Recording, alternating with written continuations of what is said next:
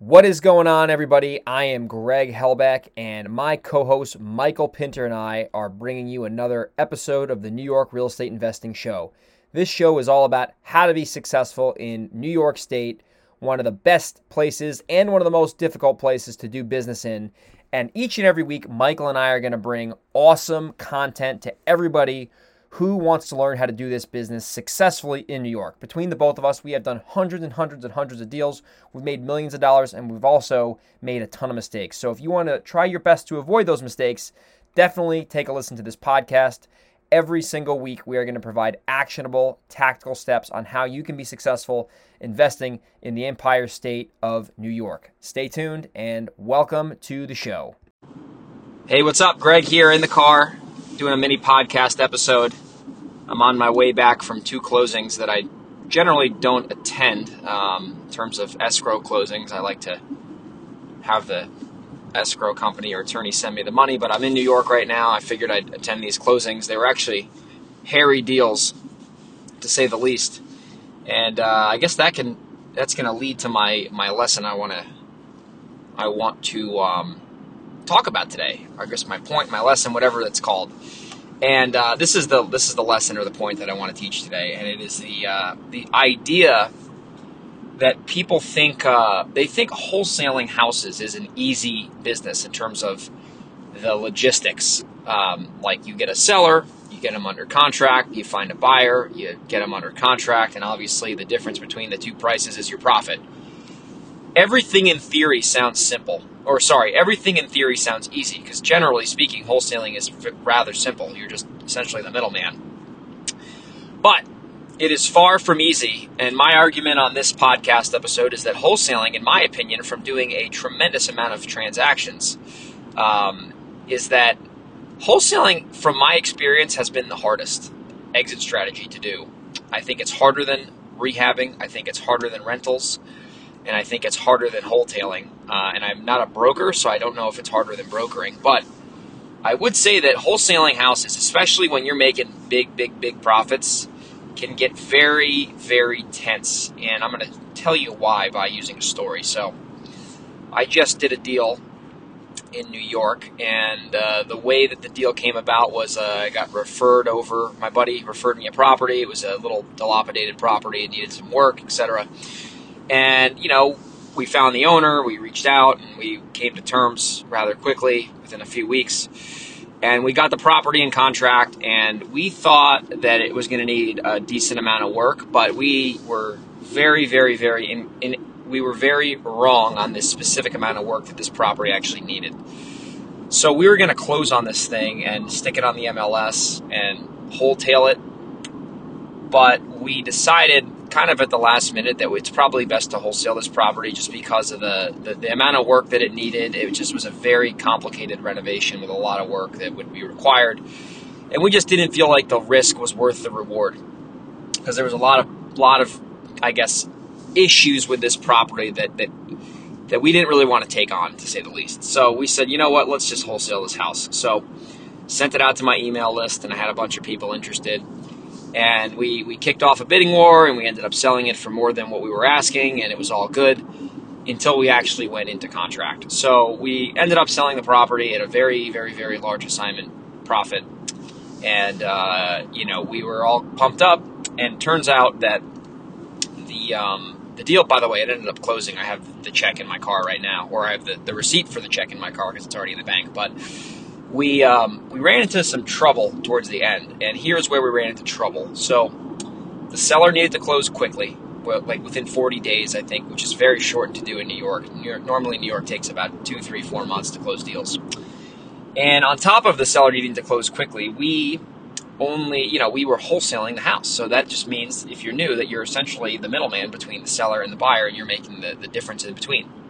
So because of that, and because of the fact that we did not want to close on this deal, we were very, very, very, very dependent upon the end buyer delivering the ability to close, or else obviously we'd have to get the money to close, which we have and we could clearly do. But we didn't want to do that because it needed so much work. We didn't want to take the risk, etc. So turns out, long to make a long story short, there was a um, there was a violation. There were seven violations on this property. So when you get a property under contract in New York, the title company obviously does a title. Search. Well, the attorney calls the title company. The title company does a title search, and then the title company pulls this thing called a municipal search, which is basically when they go check the records on wherever this property is located, and they find out to see if there's any violations on the property, uh, and they they kind of you know pull those to the surface, and we have to deal with them before you close. So in this event the title company called up the town that the property was located in. They said that we're there, this house is going to be sold. Can you please check to see if there's any violations? And they didn't have any on record, so they decided to go out and drive by the property. And they noticed that the property was a total disaster physically. So they wrote up seven violations and they added them to the basically the deal. So we got the title report back, and there was seven violations on the property that were very, very, very, very bad. Um, there was a shed and roof and all this stuff that was a problem. So the buyer was like, holy crap, dude, what the heck? Like, we didn't know there were these violations, yada, yada, yada, yada, yada, yada, yada, yada. We need a reduction in price and blah, blah, blah, blah, blah. I don't know if we can even close. So it put a tremendous amount of pressure uh, on my partner and I because we were like, oh no, like this buyer doesn't want to buy it. We're going to have to either find a new buyer or just scramble and, you know, close on it ourselves, which once again, we have the funds to do it if we needed to. But we really didn't want to do it, right? We wanted to just wholesale it.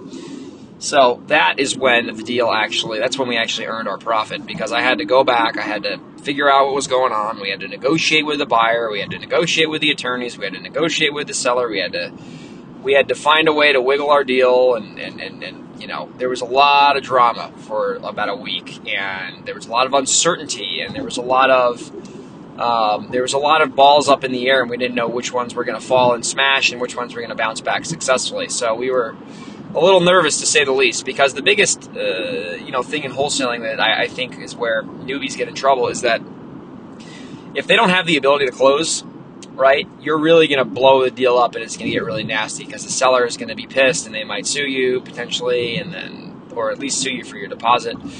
Um, you know and at the buyer it just gets really really really messy and you have to like you know in the middle you look really bad. So we wanted to prevent that at all costs. So we ended up working it out. We closed the deal today, and all is good. And we, you know, we, we, we took a big discount on our on our profit, but it was worth it because we just wanted to get the deal closed. And we ended up, you know, doing pretty well for ourselves. And the seller got the property sold, and the buyer got the deal at a decent price. And uh, you know, it all it all ended up working out. Uh, and, and and I'll just be honest, that could have certainly went the other way really quickly because you know at the end of the day when you're doing distressed properties a lot of the time there's a lot of things that are outside of your control that need to fall into place right? Like you need to have certain things happen that you might not have direct influence over and that can be a little tough especially if you're brand new because you don't have money generally. So you're kind of banking on those those checks to come in for you to you know grow your business. So anyway to make that point of wholesaling is very hard and I don't know if it's the best thing for newbies, I hope that story that I just shared drove that point home. And uh, if you're listening to this and you're like, Greg, you are definitely incorrect. Number one, it's my opinion. I'm not saying it's a true statement or not.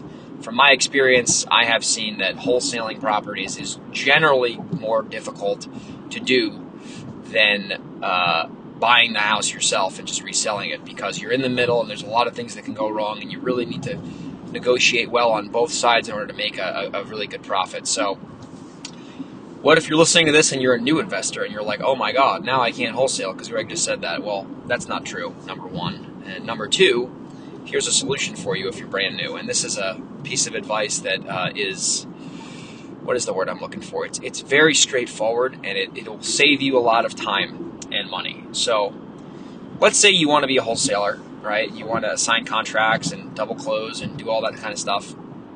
What I would advise you to do is exactly what I did when I got started five years ago, and I did not try to, at least in New York, which is a very tough market for newbies, I, I did not go and get properties directly under contract from sellers and deal with lawyers and get attorneys involved. I, I didn't have the money or the really experience to do that. So instead, I found somebody who was uh, doing more business than me in my marketplace, and I reached out to them and I, I, I basically said, you know, if I provide opportunities for you would you get them under contract for me because I don't have the money and the experience, and then pay me my assignment fee under the table essentially. So that's how I got started. I did like three or four of those deals and got some money and experience built up, and then from there, obviously, started taking them on myself. So, what that really means is that you should find an investor who knows what they're doing, who's not a charlatan, and ask them if you could do what I did with my mentors at the time and, and say basically, if I bring you the deals, essentially like sellers who are on board to sell, and you know, I agree to give you like the first right to look at it would you just take the deal down on my behalf and pay me my assignment fee under the table? And you obviously negotiate that separately. So that's what I would do. And the reason I would do that is because I think when you're new, the biggest thing you need to do is you need to get some deals under your belt and some experience so you can see how a deal works out.